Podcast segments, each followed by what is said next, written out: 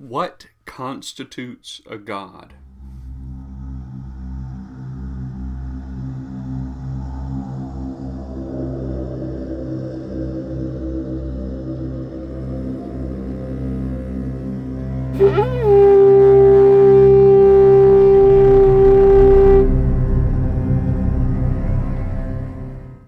I know that there is going to be some disagreement in this particular podcast as to what some people might argue a God is and is not, and that's all right, because I'm going to be trying to base my position with parallel examples as well as I can, and even within the works that we have available to us.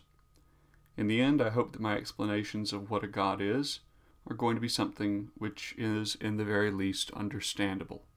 One of the things that we first have to understand is that not every entity of equal power to the gods is a god. We have this within our own lore. We have the understanding that there are gods and that there are Ettins, or Thurses, or giants, or whatever you want to call them. The thing is, though, that these entities are exceptionally powerful, and for all intents and purposes they equal the gods in their strength. So, what then separates the gods from those beings? You see, that's the big question, isn't it? If the gods are just as strong as the Ettins, and the Ettins are just as strong as the gods, what separates an Ettin from a god? Is there anything physical that separates the two? Anything biological? Anything morphological? The short answer is no. We can't really talk about the biology of the gods because they are gods. And uh, in any entity which has the ability to shapeshift essentially at will, any talk of morphology is essentially laughable.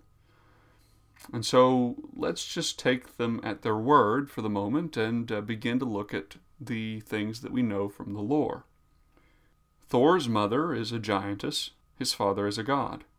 Thor doesn't suffer in his status at all because of his seemingly mixed heritage. Tyr has no god ancestry whatsoever to speak of if we're to trust the Hymiskvida. In that, his father is Hymir, a giant. And Heimdallr, he doesn't even have a father, much less was there any god involved. Instead, he was born from nine giantesses. And yet, they're gods. No ancestry involved, no gods involved, but they're gods. Perhaps the best example is Skathi, the daughter of a Jotun, and not just any, but a major adversary of the gods she becomes a goddess. So essentially, what we can see fairly readily is that there is no biological or morphological or ancestral impediment to being considered a god. So, what then makes a god? Why is a god different from an Ettin? We see this same thing crop up in various other religions. Uh, the one that you might be most familiar with would be the Titans and the gods in Greek religion. In the Greek religion, the Titans and the gods are essentially the same sort of being. There's very much the idea that they are the same because the gods come from the Titans. So in the Hellenic religion, we see the same sort of thing happening as we see in the Norse religion. You have these entities which are equal in might with the gods, that the gods are related to, that the gods are from, and yet they are not the same. And so, what then separates an entity like a Jotun from a god? In these examples, we can see that they're not exactly a different type of entity in any way that seems to be natural or any way which seems to be biological or morphological. Instead, the difference seems mostly to be in how they behave and act. Uh, it's more of a behavioral difference, a, difference of culture, a difference of society, as it were, a difference of allegiances and alliances and philosophy. Uh, and so, this mental difference which is between them, this difference which is of the heart and of the mind, uh, is where we are really going to be looking. And we sort of have to look outside of some of our normal sources for us to really grasp this issue in any great depth. Now, our best example for this difference actually comes from uh, Hinduism. The book which I'm going to be looking at and referencing for this is the, the Valmiki Ramayana. Uh, it's a hefty Ramayana, not like that short one. Uh, and so this uh, this really thick, really hefty Ramayana uh, goes into detail about the journeys of Rama and Sita and Ravana, but it also goes into details about the gods through the whole thing because essentially it's a it's a tale which has divine implications. One of the things that we see in this book is that there is a strong emphasis on the idea of Dharma. Now, Dharma is one of those concepts which is excruciatingly difficult to pin down because every single one of those religions, whether that be Jainism, Buddhism, Hinduism, and even pinning Hinduism down into one thing is nearly impossible because it is so diverse in and of itself. But Dharma, it has a different meaning in all of those. And so I'm going to mostly be looking at the Valmiki Ramayana for this uh, because that gives us a very clear idea of what they're talking about in terms of the gods and Dharma and how it relates to them. So, Dharma is the way. It's about as simple as that, but it's excruciatingly complicated. And the reason for that is is because it doesn't have a particularly good translation for us. It is the way, it is the way of order, it's the way of the gods, it's what's good for people, uh, it's what's good for a moral individual, it is what you should be doing, uh, and that is all wrapped up into the concept of Dharma. And so it is the way, the correct way, the right way, the good way, the way of the gods, all of those things bundle up into one Dharma. But that's not the only thing that there exists. There exists a different idea called adharma which is the opposite of Dharma. It is against the way, it is against order, it is against the gods, it is against what is good for people. And these two concepts are in opposition to each other. You have Dharma and you have Adharma. Well, in Dharma, that's the way of the gods. Adharma is the way of Rakshasa. So you have these entities which are opposed to the gods called Rakshasas. And these entities are opposed to the gods, and they would be, in many ways, equal to the gods in might and power. Uh, these entities are going to be. The idea of them being demons is not particularly accurate. They uh, they're correlated to that in Western culture because of the influence of Christianity had they looked at the Norse, they would have been correlated with Ettins or Jotuns. Had they looked at the Greek uh, polytheism, they would have been associated with the Titans. Uh, they are entities which are against the gods, but of equal might to them in, in most respects. And so these Rakshasas, their way is adharma. They are against the gods. They are opposed to the gods. They're opposed to men. They're opposed to all of those things. They break the rules. They are against order. They are chaos. And the Rakshasas, their way is adharma. The dharma of a Rakshasa is adharma. It is their way. It is what they do. It is their fundamental nature. Just as Dharma is the fundamental nature of the gods. And so when we look at that terminology, the Dharma and the Adharma, we can see that there is a parallel sort of thing that's happening in Germanic polytheism. That you have these entities which are not upholding the way of the gods, that they are not upholding the way in which people would be benefited. So these entities are not going to be good for people. They're going to be against people because the gods are for people. They are going to then oppose the gods and be against people. And we can see this in what they do. They uh, they try and mislead people, try and uh, cause uh, strife and upset and and all of that other stuff. They are bad business. These rakshasas. Their way is adharma. Their dharma is adharma.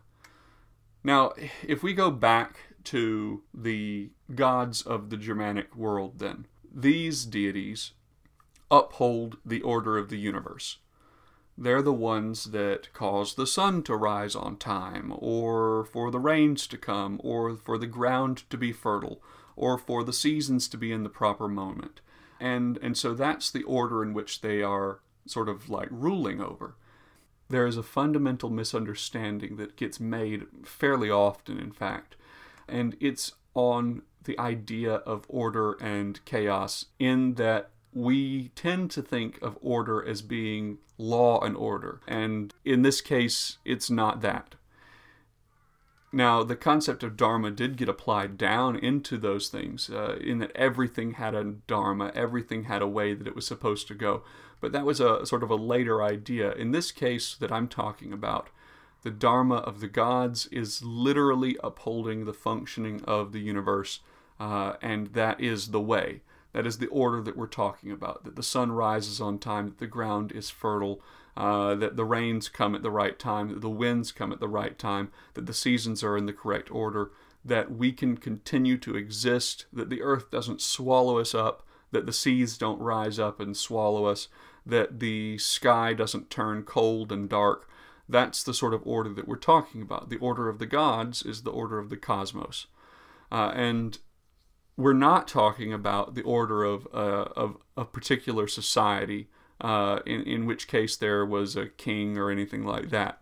The gods obviously didn't really care terribly much about the order of men amongst ourselves, uh, because we can see that there was a huge upset uh, among most of the, uh, the, the people you, you know, give it, you know, 10, 15 years, and then someone would come along and try and usurp them or try and conquer everybody else and what, whatever else there was.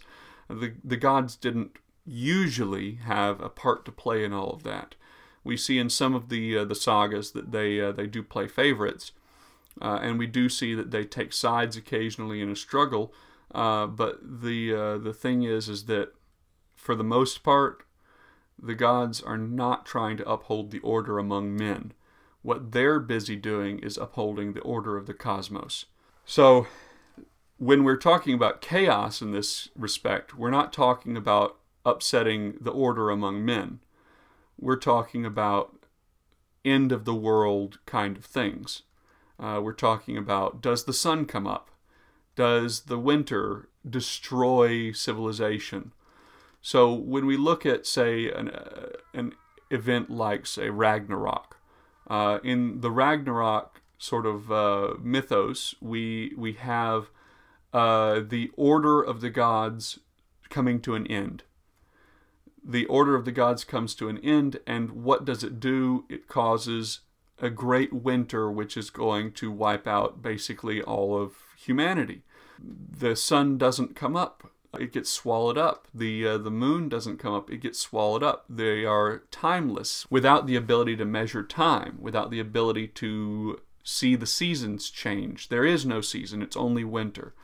There is no kindness, no sunshine, no warmth, only cold and hard and unpleasant. What we see then is that after this, the Jotuns then cause the world to be destroyed in fire. And so you have a destruction in ice and uh, with a breakdown of the order of the gods, uh, and then a destruction in fire. Uh, and, and so that's the kind of chaos that we're talking about. It's not that the order amongst men, societal order, is going to be destroyed, but that the universe and the cosmos are no longer regulated by the rules that the gods had set forward. And so there is a fundamental breakdown in the order of the cosmos. That is the, the order that we're talking about. So the gods are for order, and the Ettins are against order. They are for uh, the breakdown of the cosmic order. And the gods are also allied with people. Uh, the gods want the continuation of people. They want them to prosper and be happy and to have good lives and things like that. The Jotuns are also against people. They seek to destroy the cosmos and the world, and in doing so, they would destroy the uh, the the people living inside of the world. Uh, and so we have this fundamental difference, which is essentially based off of the ideas which could be, you know, very easily said to be resembling Dharma and Adharma, order and chaos. But they're not exactly the order and chaos that most people are trying to make them out to be, but instead, order and chaos of the cosmos, the order and chaos which either allow us to continue to live uh, or destroy us uh, and cause us all to die. So, if we were going to use these to help us define what a god is and what a etin is and the difference between them, uh, the difference between them isn't biological, isn't ancestry or blood related. It's related to whether or not they're going to uphold their end of this bargain to keep humanity running, to keep the world and the cosmos going. Uh, and so the idea of the gods and the etins being different is really one based off of what is good for people. The gods are good for people. The etins are bad for people. Order in the cosmos is good for people. It lets us plant our crops. It lets us grow without interruption. It lets us continue to understand that the sun is going to rise in the morning and set in the evening. That is the order which the gods bring. And the chaos would be a disruption of that. Uh, and, and so when we talk about what is a god, a god is an entity which is good and benevolent towards people because they're upholding this, this universal order among the cosmos. They are entities of order. And what is not a God is something which opposes the gods and opposes people and opposes that order amongst the cosmos. And those entities would not be something which should be worshipped because those entities are against people. They are against order amongst the cosmos. They are for destruction. They are for chaos. They are for the downfall of the order that brings life to this universe. Uh, and so when I look and try and define what a God is, what I look at is is this entity an entity which upholds the cosmic order, an entity which is going to be benevolent in some way, form, or fashion, obviously not omnibenevolent, but benevolent towards humanity, benevolent towards us by upholding the order of the universe, the order of the cosmos. Is this entity going to be allied with the gods, for the gods, for order? Those types of entities are gods. Those which oppose are not gods. What makes a god a god is that element of order that element of beneficence towards humanity. And there's a fundamental level at which this is also about upholding the idea of frith. So the gods have frith with each other. The gods have frith with each other and they have frith with men. They hold up their end of the bargain, uh, and uh, the universe keeps rolling on. Uh, that frith that, uh, that they're upholding is important.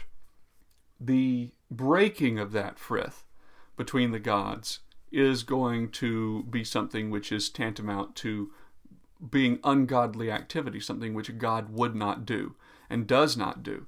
An entity which does that is not a God. Ultimately, we come to the understanding that what separates a God from an etin is not biological is not morphological, but is their willingness to embrace humanity and to uphold the order of the cosmos. The gods are good for people, the etins are not. The gods uphold the order of the cosmos. The Ettins seek to destroy, or in the very least to disrupt, the order of the cosmos.